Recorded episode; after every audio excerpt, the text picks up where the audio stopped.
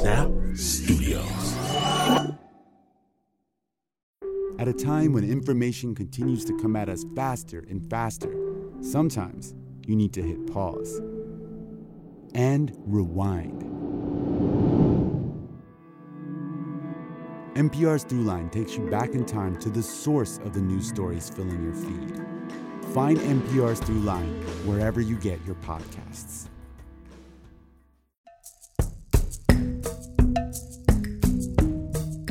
Okay, so I used to work for a big corporate accounting firm.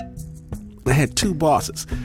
For the purposes of this story, I'm going to call them Gilligan and the Skipper because now we call them Gilligan and the Skipper. And yes, they both perfectly looked like, acted like, bantered like, exactly like their namesakes. It was uncanny. But make no mistake, the skipper was the skipper. The captain, ace guy, man in charge. And Gilligan, he had the same boss man title, but everyone knew. Gilligan was really just the skipper's little buddy. That's how it worked. It did work. They were the best of friends from way back. Finished each other's sentences, spoken a babble, only they understood. Until one day. No one knows why or what happened backstage, but one day they just stopped talking. Closed doors, no little buddy, no finished sentences. The workplace was in an accounting uproar. In the middle of the rumors and the secrets, Gilligan calls me into his office and he says, all casual like, Hey, you know, I think it's about time you moved on to some bigger projects. I want you to start helping out on the Clemson file. The big money file. Here we go.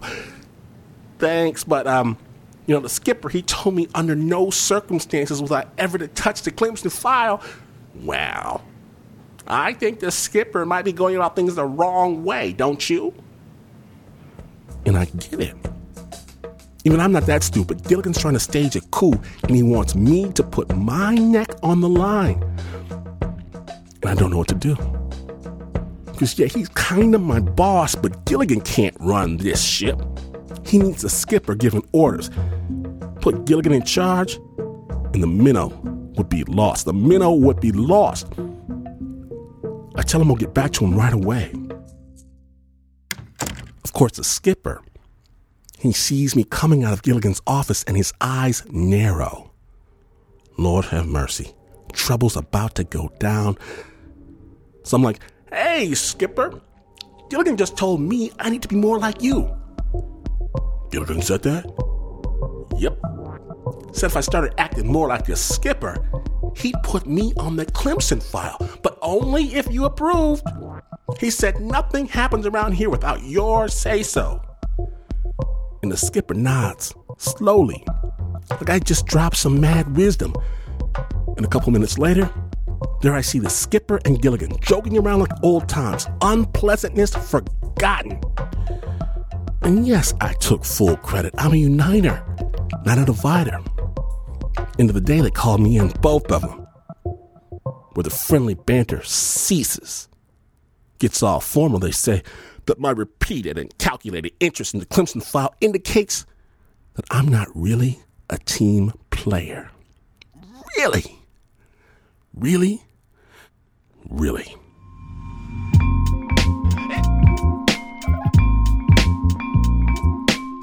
Today, on Snap Judgment, we proudly present The Fall Guy.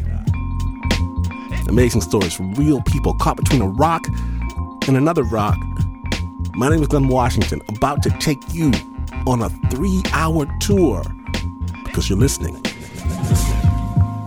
to Snap Judgment.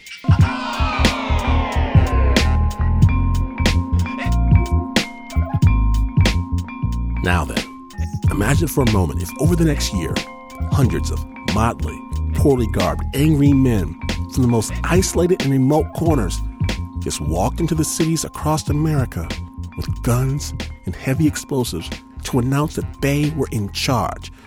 That, according to our next storyteller, is what it was like living in Kabul, Afghanistan when the Taliban took over. Kais Akbar Omar says it was a bad movie come to life.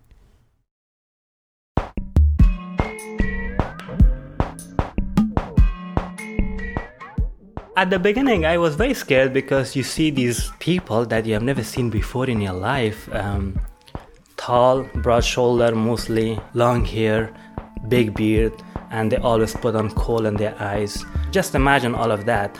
Um, I think the best way for people to, to, to see that image is that as if they walked out of the Bible. That kind of characters. Uh, coming to Kabul in a place where people used to dress up uh, in suit and tie and go to schools and go to work all every day, and now these people are ruling the country. So you, of course, you get scared.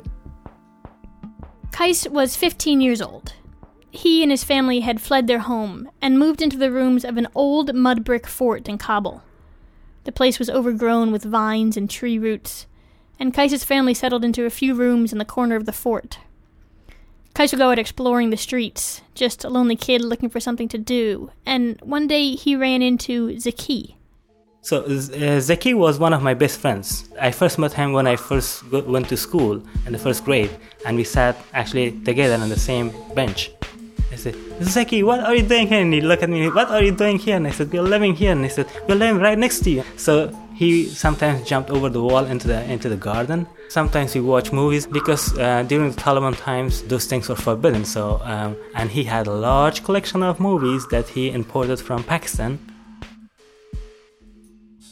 They spent most of their time dodging the Taliban, and their new neighborhood was thick with newly emboldened Taliban fighters. There was one particularly broad shouldered Talib who liked to post up in the middle of the roundabout. His name was Mullah Ghaffar.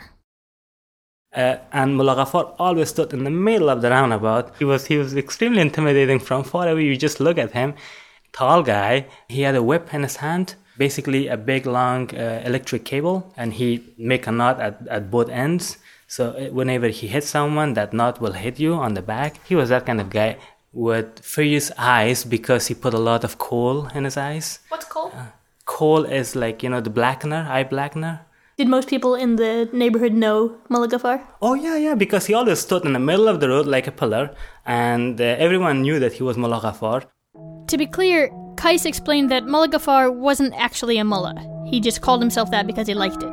Basically, his job was to monitor that all women were, uh, were wearing burqa or some kind of a big scarf, that they were from head to toe, they were covered. So it was one terrifying hot evening after prayers when Mullah tapped Zaki on the shoulder and ordered the young boy to follow him. He led Zaki through town to a silent, empty cemetery, and there he made a strange request. Zaki ran to Kais's house to tell him all about it. He was laughing before even he started, and then he said, mm, an amazing thing happened. And then he told me the whole story of that how Mullah Ghaffar, after the prayers, pulled Zaki out of the crowd and tried to tell him that how much he uh, he was in love, and Zaki had to tell him how to find a solution for his love. So he had told Zaki, "I'm in love with a girl. I need your help." Yeah, he basically was asking like how to behave around um, a, a city girl. The girl's name was Sheila. She lived in the house next door to.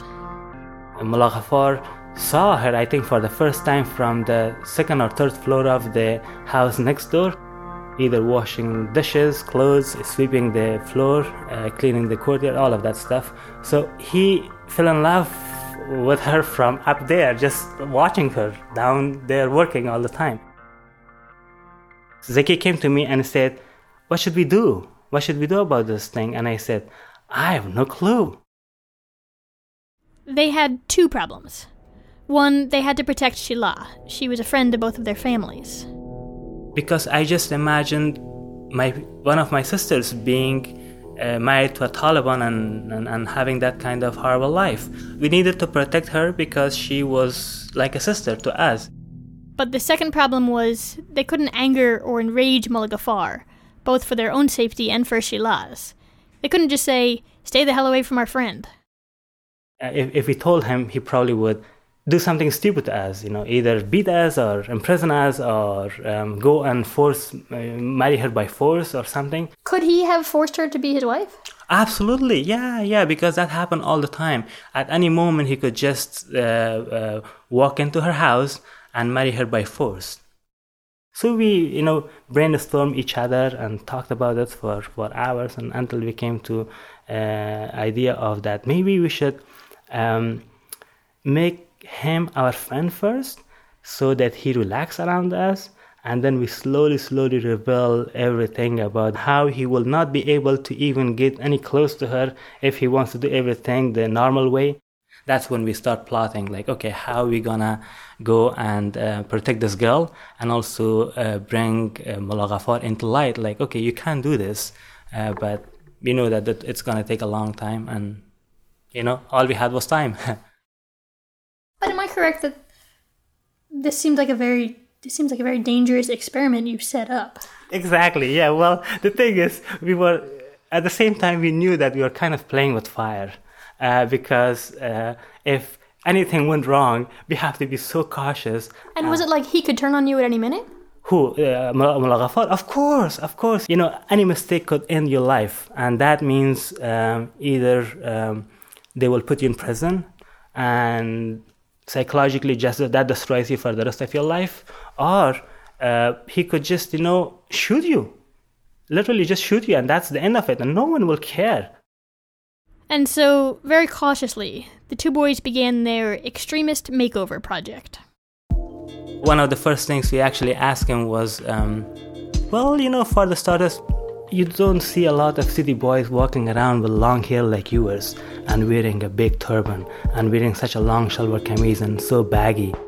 And he said, Well, but uh, Prophet Muhammad used to wear his hair very long. And I said, Well, yeah, maybe, but you know, uh, that was, I think, about some hundred years ago, and now things have changed. Uh, and he says, What do you mean? So, what should I do? And, I, and Zaki said, Well, you know, for the starters, maybe you can just, you know, cut your hair a little short. No, I'm not gonna do that when you make each of these suggestions, are you are you scared?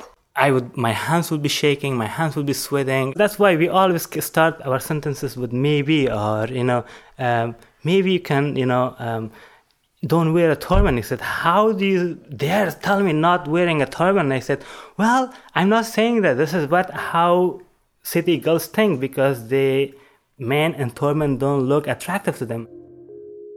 So Mullah agreed to trim his beard.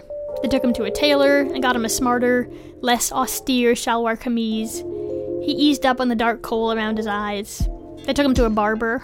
He actually liked it. So, for example, when we cut his hair short, um, and then he came and, uh, you know, in, in the barber shop, he just stood there and combing his hair right and then left and then up backward and then. Uh, you know when you're playing with a doll uh, so i think he was like our doll and, and playing with him even the dangerous one you know like yeah. a bomb inside it as he kind of transformed yeah. did you start to like him more actually we did because he was slowly changing he was more listening to us so i mean come on uh, you would even like someone like that that you know he is in charge he can do anything to you and yet he's listening to you they developed a little routine together Kais and Zaki and Mullah would work out together, and then talk about women and sometimes religion. And Mullah started to do little favors for the boys. He would bring them cassette tapes he had confiscated from the cars at the roundabout. They would ask him to cut in front of the line at the bakery for them if they were in a hurry.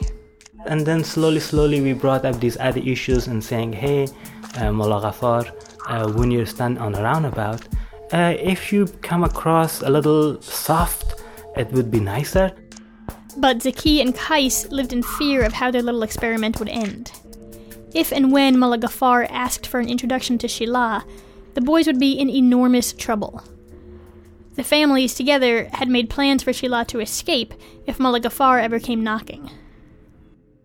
We're kind of scared, like, okay, we made all of these things happen, and now at the end, he probably will send either Zaki's family or my family to go to this girl's house as a suitor to ask for her hand. So we were actually dreading that moment. Like, okay, what should we do? We have to just slowly show him a few more things and, and make him to change his mind in a way that he comes and tell us that this is not the right thing to do. We had to basically insert ideas in his head. Did you ever like straight up bring up with him the concept of women's rights? Uh, no, because you have to be careful about that. We probably, I think, hint towards that those issues, like, hey, Mullah Ghaffar, you know, she has a complex mind. She wants to know all these things. She is very advanced and shit. Uh, too much education sharpens a woman's mind, he would say. And that's not good for a woman. A woman uh, needs to be meek and, and tamed. And I said, well, she's not that kind of woman. You have to understand, you know. So, and then, so I mean, these things, you know, we will we will always bring these issues and throw him in the air for him. Our job was to just throw as much information as we could and compare the two worlds, and then let him do the rest of the imagination. They found out about Mullah Ghaffar's life. He was from a very poor, very remote area of Helmand. He had never seen electricity before he came to Kabul. He'd never gone to school of any kind. So one day, they decided to show him a movie. Were you nervous about this plan? Oh yeah, we were very very nervous. We were not sure what exactly would be the, his reaction. They wheeled Zaki's tiny black and white TV into his gym and queued up Rambo 3 on the VHS. It's the one where Rambo helps the Mujahideen rebels fight the Soviets in Afghanistan. We sat, we watched the whole movie, and each time he would just look at us so strangely, like, okay, what the hell is happening? Why? Every time he looked at it and said, how these people can fit in this box? And I said, we'll explain the whole thing later. And then when the movie was over, he just turned towards us and he said, and he said, I like him very, very much. He killed so many Russians. He was ready to meet Rambo. Mullah thought the movie was real. He wanted to find all the bad guys from the story and kill them. And then we explained the whole concept of movie for him, and when we told him who Ram- Rambo was, Sylvester Stallone, and why, it was it was as seeing a piece of ice slowly melting in a hot under the hot sun. The guy was just so disappointed, like what? How that can be even possible? That this thing is all fake and everything is fake and um, and, and and nothing is true, and then and then he just uh, I, we, we just didn't know what to expect. He just sat in a corner for five, ten minutes and total silence and didn't say anything. Uh, and he said, Why everything has to change so much? It was as if, you know, the, his whole world uh, turned upside down. He had been hanging out with city boys, listening to their music, talking about worldly ideas. I think the movie was the last thing to say uh, that he was seeing that, okay, life is way, way, way, way, way, way advanced than what we uh, uh, are uh, having in the countryside. In the house after the movie, when we watched the movie, he he even said then he said that that um, the best way for me is to go back to Helmand, bring my two younger brothers here, and show them what is out here. And the best thing is education, and to have uh, to have them be you know uh, you know have a good education, and, and and have a life that I will never be able to have. And then we asked him what he gonna do about this woman, Sheila, that he fell in love, and he said, I will never be able to get to Sheila because I'm fooling myself. So he saw, he saw the side that he he was basically brainwashed and then it's like okay brutality and being harsh to people is not the right way to live So this was the place you had been leading him the whole time. we were hoping to get him to this place yes that was the whole idea So did you guys look at each other like we made it? Well, we kind of because we had to be kind of dis- discreet about all that. But yeah, we were actually very very happy. So when that day he walked out of the room uh, from Zaki's house, we did not you know high five each other, but that was the feeling that we had. Like okay, we made it. You know, at the same time we were kind of sad. Like okay. We ma- manipulated the whole situation, but you actually feel sorry for a guy that, that you see that okay he was he was this person who stood on the roundabout with those furious eyes, covered with kohl, long beard, long hair, big turban, baggy shalwar kameez, and with a, with a whip or a stick in his hand and ordering people to go this way and that way. And, and now he is, he doesn't even know how to look in front of his feet and he stumbles and, and, and you kind of feel sorry. I mean, you feel sorry like, okay, what did I do? Uh, two weeks, three weeks, we saw him on the on, on the roundabout doing his job. One day, um, he disappeared, and we never saw him again. Yeah, well, every now and again, when we went to the bakery store or anything, you always, you know, as a habit, you just turn your head around to see that if he's still standing on the roundabout. When he was not there, yeah, we kind of missed him in a way, yeah. Then the new guy came and took over him. Um, that new guy was exactly how Mullah Ghaffar was a few months earlier.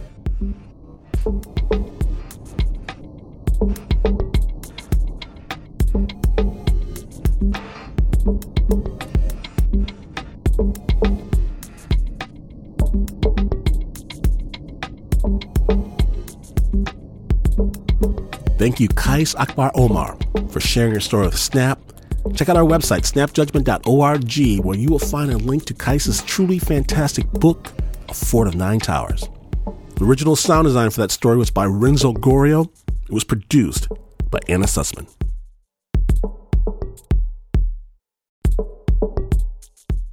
When Snap Judgment returns, the original Fall Guy what to do when the bully comes knocking, and Snap explores life after death for real. When Snap Judgment, the Fall Guy episode continues, stay tuned.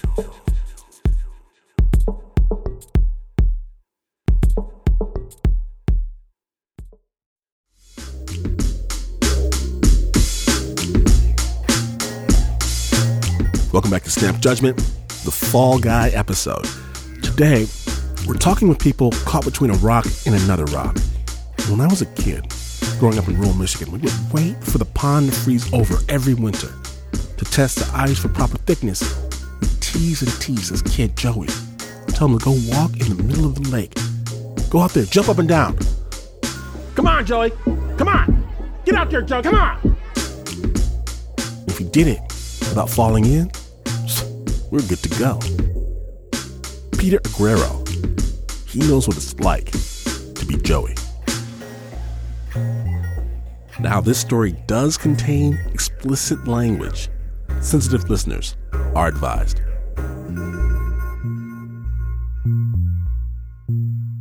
When I was 13 years old, Nellie's pond froze for the first time since my mom was a little girl. And it's a Saturday afternoon, and I'm putting on my jacket and my hat, and I'm getting ready to get out of the house.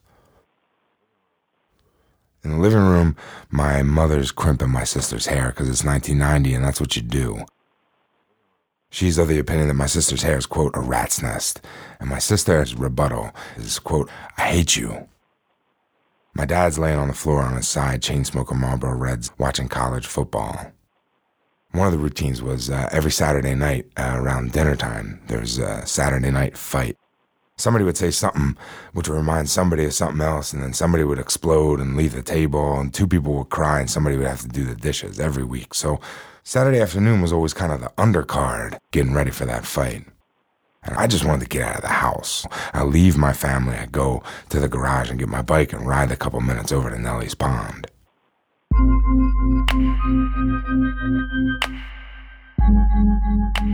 I push my bike through the little sliver of woods and I go out onto the ice. Now Nellie's Pond's about the size of two football fields, and in the middle, there's a bunch of kids that had cleared off the snow and they were playing ice hockey. I never played hockey when I was a kid. There was too much equipment. All I could afford was a stick. But I didn't have to play. I could just ride my bike around the perimeter of the game. So that's what I'm doing. And I'm listening to the crunch of my fat bicycle tires on that lacy scrim of snow that forms just above the surface of the ice, and I stop over on the side and I'm looking up through the denuded branches of a tree, and it's beautiful. Just then, I, I, hear laughter. My, my hat's pulled from my head and it's thrown up in the tree in front of me. It's my favorite hat. It's a green and gray Philadelphia Eagles knit hat with a pom pom on top. I hear laughter and I look behind me, and there's Eric. Eric's got a big pumpkin head and his hair is too blonde. You know those kids' his hair is just too blonde? That's Eric. He's a perfect henchman.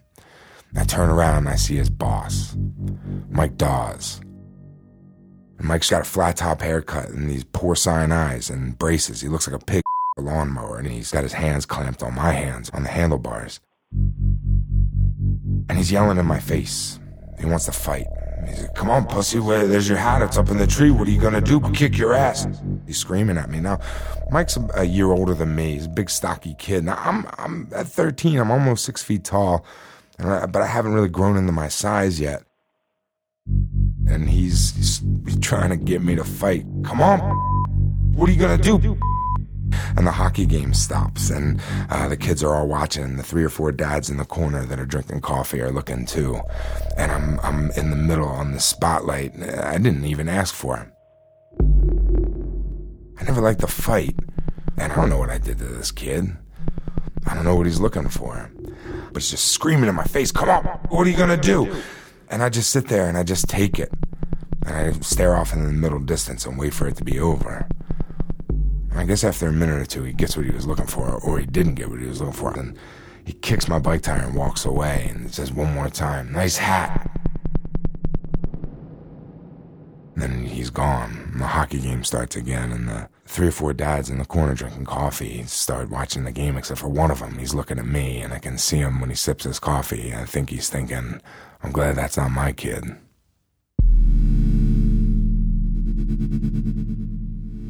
I leave my hat for dead, and I turn around and push my bike through the little sliver of woods, and I ride a couple minutes back home. I put my bike in the garage, and I walk past my family, and I go upstairs, and I turn off my bedroom lights, and I lay on the bed and put a pillow over my face because I don't want to talk to anybody. I'm laying there, and I hear footsteps coming up the stairs. They're big. It's my dad. My dad grew up in Northeast Philly. He was a tough guy, and he always reminded me of that. He always wanted me to be a tough guy. And I knew I'd never measure up because I never had. a few years before, I won a dance contest, and I was excited about it. Instead of congratulating me, he called me a sissy. He's gonna have a field day with this one.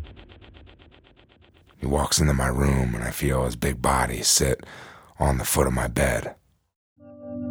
He says, What's the matter, pal? And from under the pillow, I say, Nothing. And he lifts up the pillow. He says, What's the matter, pal? And I put it back down. I say, Nothing. He takes the pillow, he throws it across the room. He says, What's the matter, pal? And I tell him, I say, Mike Dawes. He nods his head and he says, Yeah, that kid's a prick. I said, Yeah, I know. And he and I tell him the story of what happened. He says, Okay. And he crooks his finger. He says, Come with me. I follow him to the phone. It's a rotary phone. And he looks up D for Dawes and dials six of the numbers. And I'm thinking, okay, he's going to call Mike's dad and tell Mike's dad to tell Mike to stop bothering me. I, well, that's good. But then he dials a seventh number and his finger's right there on that seventh number. And he hands me the receiver and he says, You're going to call him and you're going to tell him you're going to fight him tomorrow at three o'clock. And he lets go of the number and the rotary dial seats back in and then it's ringing. And all I want to do with this phone ringing in my ear is just run away. But my dad's eight feet tall and 800 pounds to me. He's the biggest man in the world, and I can't get around him. A woman answers the phone. I say, Hi, can I talk to Mike? She says, Who's this? I say, Tell him it's Peach. She says, Okay. And I hear Mike come to the phone. He says, uh, What do you want? And I say, Hey, Mike, uh, I want to fight you tomorrow at Nellie's Pond at 3 o'clock. And I see my dad nod his head, and Mike says, Okay, I'll kick your ass tomorrow. I say, Okay, thanks, Mike, and I hang up the phone. My dad crosses his arms and nods his head one more time, and he takes me out to the garage. And that's when my dad starts to show me how to fight. You know, my dad didn't understand that kind of son that he had. You know, the kind of son that he had like to make things with construction paper and go down by the river and read a book. But, you know, by him showing me how to fight, I could tell that he was trying to turn me into the son that he could understand. You know, one that wasn't a constant disappointment, one of the kind of kid that he knew that he knew. So I went along with it. He holds up his hands and he says, Okay, you're right handed, you're gonna stand like this and you're gonna jab with your left to get space. And then when you can, you're gonna throw your strong right. And he shows me how to make my fist correctly. He shows me how to stand and use my weight behind the punches. I feel my fists hitting his hands like meat on meat, and, and I'm believing in myself. Like maybe this is gonna work out, and you know, I, I, I feel strong. He pats me on the back. He says, You're to do fine, son. And I believe it. I'm to do fine. We go inside, and during dinner, my sister says something that reminds my mom of something. She says something that makes my dad explode, and he leaves the table. My mom and my sister start to cry. I have to do the dishes. Pretty good Saturday night fight, all things considered. That night, I have a hard time getting to sleep. I'm nervous because I'm 13 years old, and the next day, I got a scheduled fight like I'm George Foreman. I eventually drift off, and the next morning, I wake up and I get my second favorite hat. It's just red. My dad's laying on the floor, chain smoking Marlboro Reds and watching NFL football. My mom's combing out my sister's hair. It's a rat's nest. I hate you. It's time for me to go. I push my bike through that little sliver of woods and I go out to the ice and it's empty. All the kids are somewhere else. I have the pond all to myself and I ride right out into the middle. And it's 250. And I'm straddling my bike all by myself.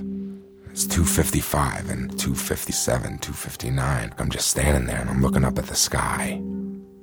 It's one of those slate gray winter skies that looks like it's about two feet above your head. So, three o'clock, all alone, it's just me and the sky. 305, I see a rustle in the bushes across the way, and I, I, I start up, and, and, nothing. It must be a dog or a squirrel or something. 310, I put my bike down. And I start to bounce around on the balls of my feet, and I'm looking all over the place, waiting for this kid to walk onto the ice. 315 and 325. 327, I go get a branch from a deadfall and I, I start to throw it up on my hat. And on the fourth try, it knocks my hat out of the branch and I catch it in my hand and I put my red hat in my pocket and put my Eagles hat back on. And it's 3:39 and I realize he's not showing up. I get back on my bike. I push it through that little sliver of woods and I take the long way home. I put my bike in the garage and I walk past my family without even looking at them and I go upstairs and I turn off my bedroom light and I lay on the bed I put a pillow over my face because I don't want to talk to anybody. And I wait for those footsteps to come up the stairs. And I'm waiting for him to ask me what happened. I don't know what to tell him. I just know that he's going to be disappointed in me. I'm not going to be the son that he wanted. But I never hear those footsteps. And he never comes up. And he never mentions it again.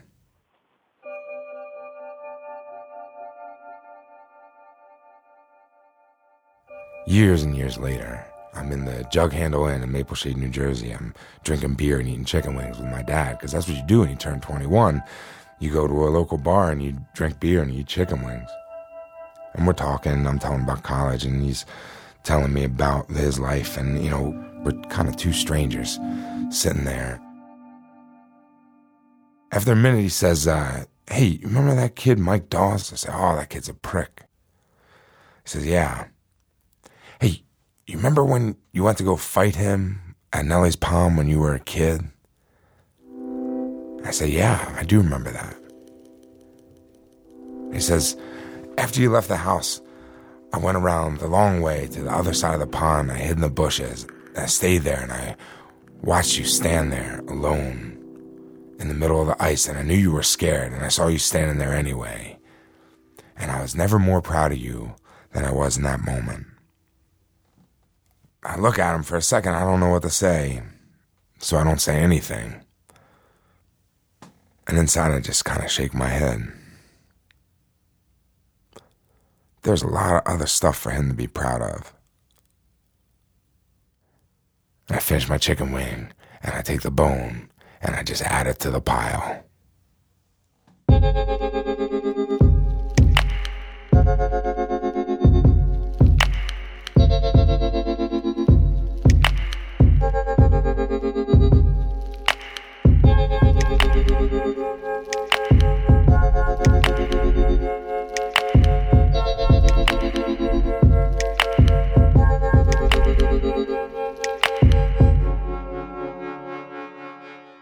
Peter Aguero is a world renowned storyteller and performer who lives with his wife in New York City. The original score was done by Leon Morimoto It was produced by Anna Adlerstein and Joe Rosenberg.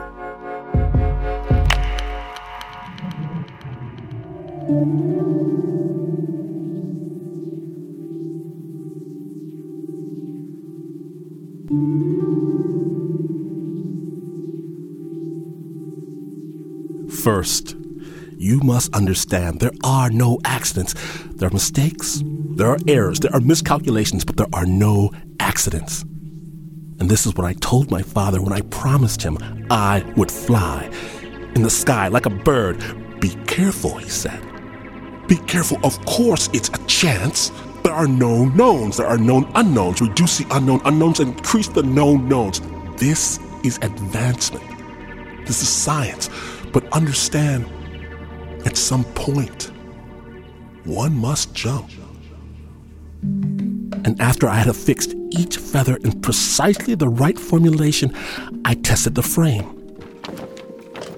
Pliant, yes, but light. The straps, so tricky, tricky. The wax, a special concoction of mine own invention. How quickly it hardened, how fast it held each and every stitch. All this and before the final test, even then, I knew triumph. I felt victory. Still, I heard his, be careful. He meant, be cowardly. Be safe. Be at home in the study of books and warm tea. Be nothing. No. Will you believe that as I stood on the edge of the great cliff, strapped into my suit of feathers, looked down to the mountainous crag, but I felt no fear? It's true. Even as I leapt from my perch, wings outstretched, I knew the air would catch me, and she did, and I flew like a god.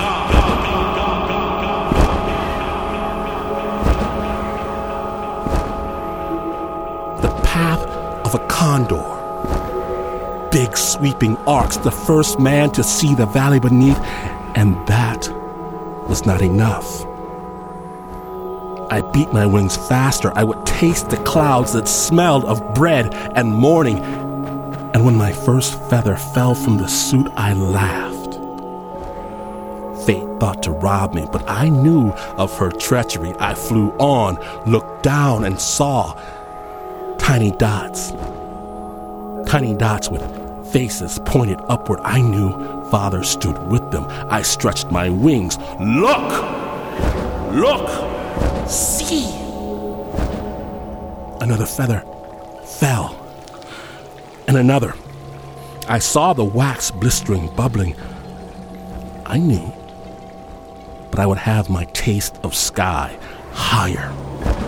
More feathers ripped from me at every stroke. My suit, once light, grew heavy. Then, as a cloud of alien beauty sailed in front of me, the suit crumpled to dust and sticks. No.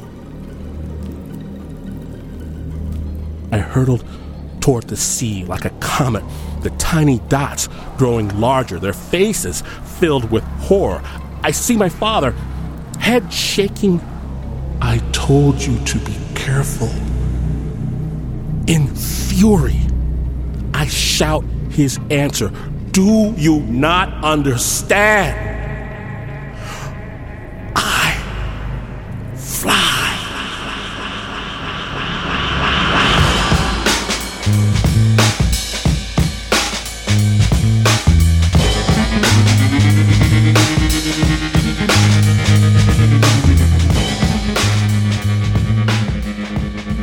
Listening to Snap Judgment, the Fall Guy episode. When Snap returns, we've got a sign from beyond. When the Fall Guy episode continues, stay tuned.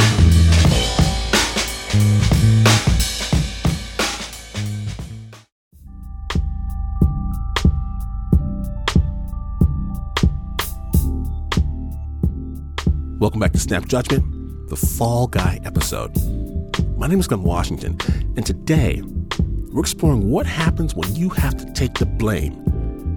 And that's all well and good, but what if the person you've promised to take the blame for isn't even there? Susan Kent brings us a story of when her pact was put to the test. Snap judgment.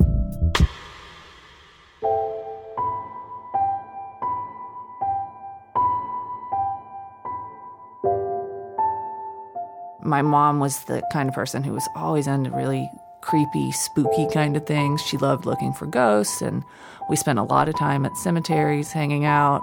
Cece was my mom's best friend. She was very Catholic and she hated the idea of spirits. It was amazing that mom even got her to play Ouija board. So, as they were playing, mom started making fun of her and was like, Listen, you better hope I don't die first because if I do, I am so gonna haunt you.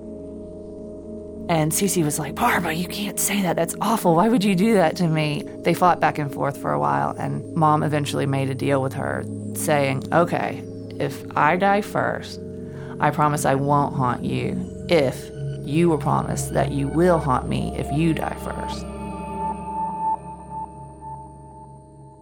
I was about eight years old and I was in my grandmother's kitchen where the phone was. And when it rang, my mom went to pick it up and she said, Wait a minute, what? What? And then all of a sudden, she just started screaming and crying, and she collapsed in the middle of the floor. And my grandmother came running in, and I was holding her head, trying to hug her. And my grandmother was just telling her to get up off the floor. And when we realized it was Cece, her best friend Cece had a brain tumor, she completely fell apart, and it terrified me. after she came back from the funeral, she's like, Well, you know, Cece's going to be coming back. It was like every night. Did you hear anything? Have you seen anything? What's going on? If the dog started barking at something that we couldn't see, we would attribute it to Cece. It was like, oh, that's her. Cece's here. And it was so exciting for those first couple of years because we just kept thinking that something really significant was going to happen that was going to prove that it was Cece and nothing ever really came.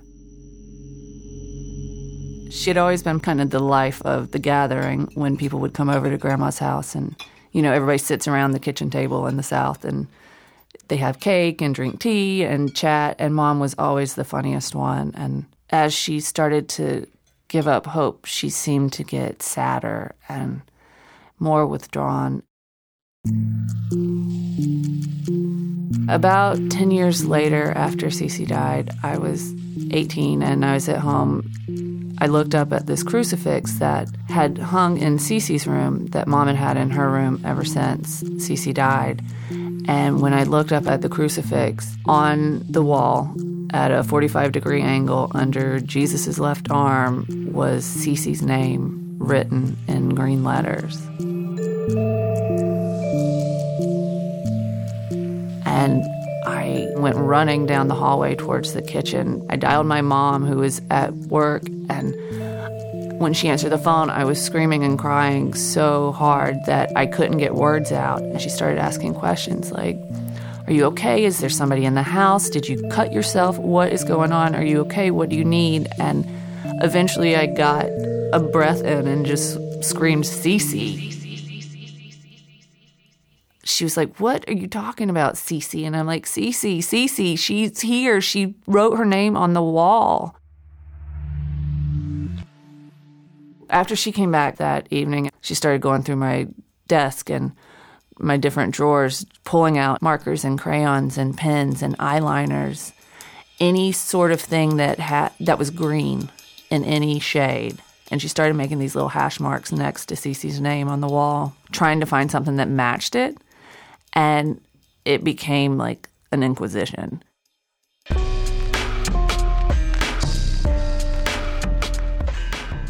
People kind of heard rumors that we had had this ghost. Kids in the neighborhood actually came over and graffitied and put Cece's name spelled wrong on the back of a shed in our backyard. It became kind of a joke.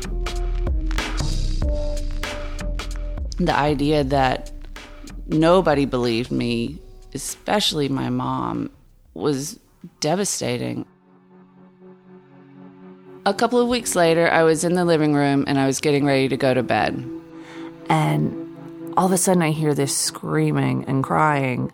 I went running back to find out what was going on, and she was just squatting on the floor holding this painting that had been on the wall, and she held it up. And there was a little tag attached to the frame. I realized that my mom had written Cece a note. Is it you? I hope so. I love you. And I saw the word yes written in green and at the 45 degree angle like the other writing and and I was so excited for her. I started telling her like, "See, it's okay. It is her and now you can be happy." She just she cried for a while and eventually got up and hung the painting back up. It was very quickly apparent that she hadn't believed. It was really disappointing to me. I thought she would be excited. You know, we'd been looking for Cece for a decade.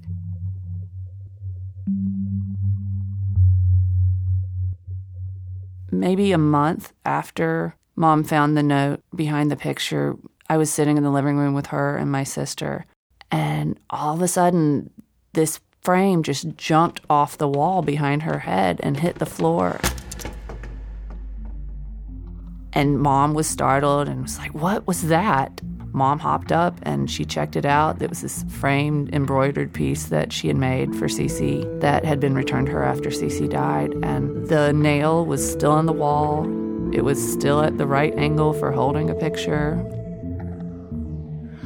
I was grateful to Cece because I thought, well, finally, she'll believe me and know that it wasn't me and that it wasn't my sister or anyone else. She made the comment, like, well, I guess now I know, huh? But it didn't change anything.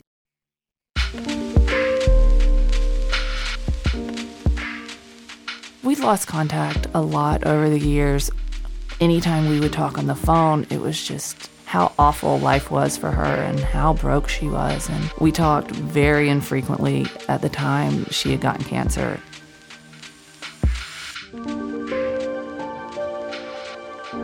Right before she died, one of the last conversations we had, we were talking that she wanted to be cremated and she didn't want a service and those kinds of things. And as we were kind of finishing up the conversation, she looked at me and said, Well, Susan, you know, you can tell me the truth now about Cece. You know that, right?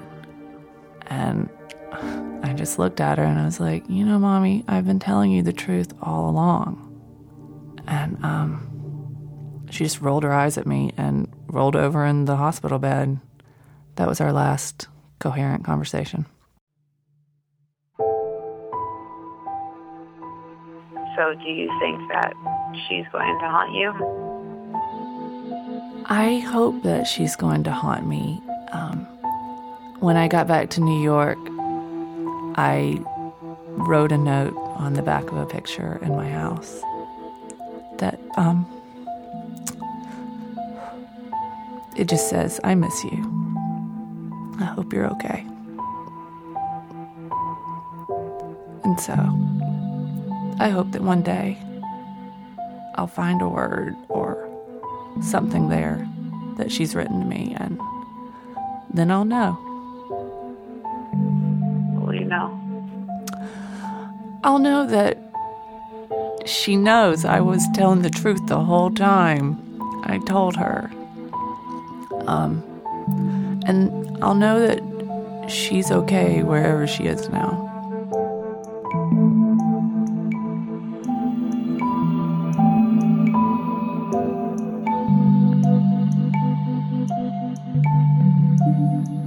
Thank you so much, Susan, for sharing your story with Snap. Susan Kent is a wonderful writer and performer lives in Brooklyn. Go to our website, snapjudgment.org, to find out more. The original score for that piece was done by Pat Mesiti-Miller. It was produced by Anna Adlerstein.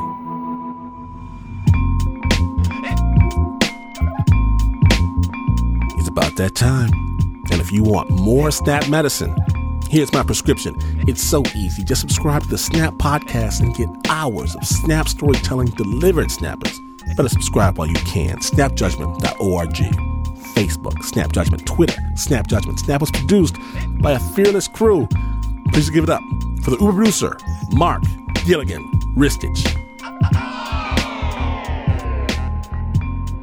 The skipper, Pat Mesiti-Miller. The millionaire, Anna Sussman. Nobody's wife, Julia DeWitt. Davy, the movie star Kim. Professor, Joe Rosenberg. Renzo Marianne Gorrio, Nancy Lopez, who's already on the island. The people who tricked our castaways this week Anna Adlerstein, Teo Ducot, Leon Morimoto, and Eliza Smith.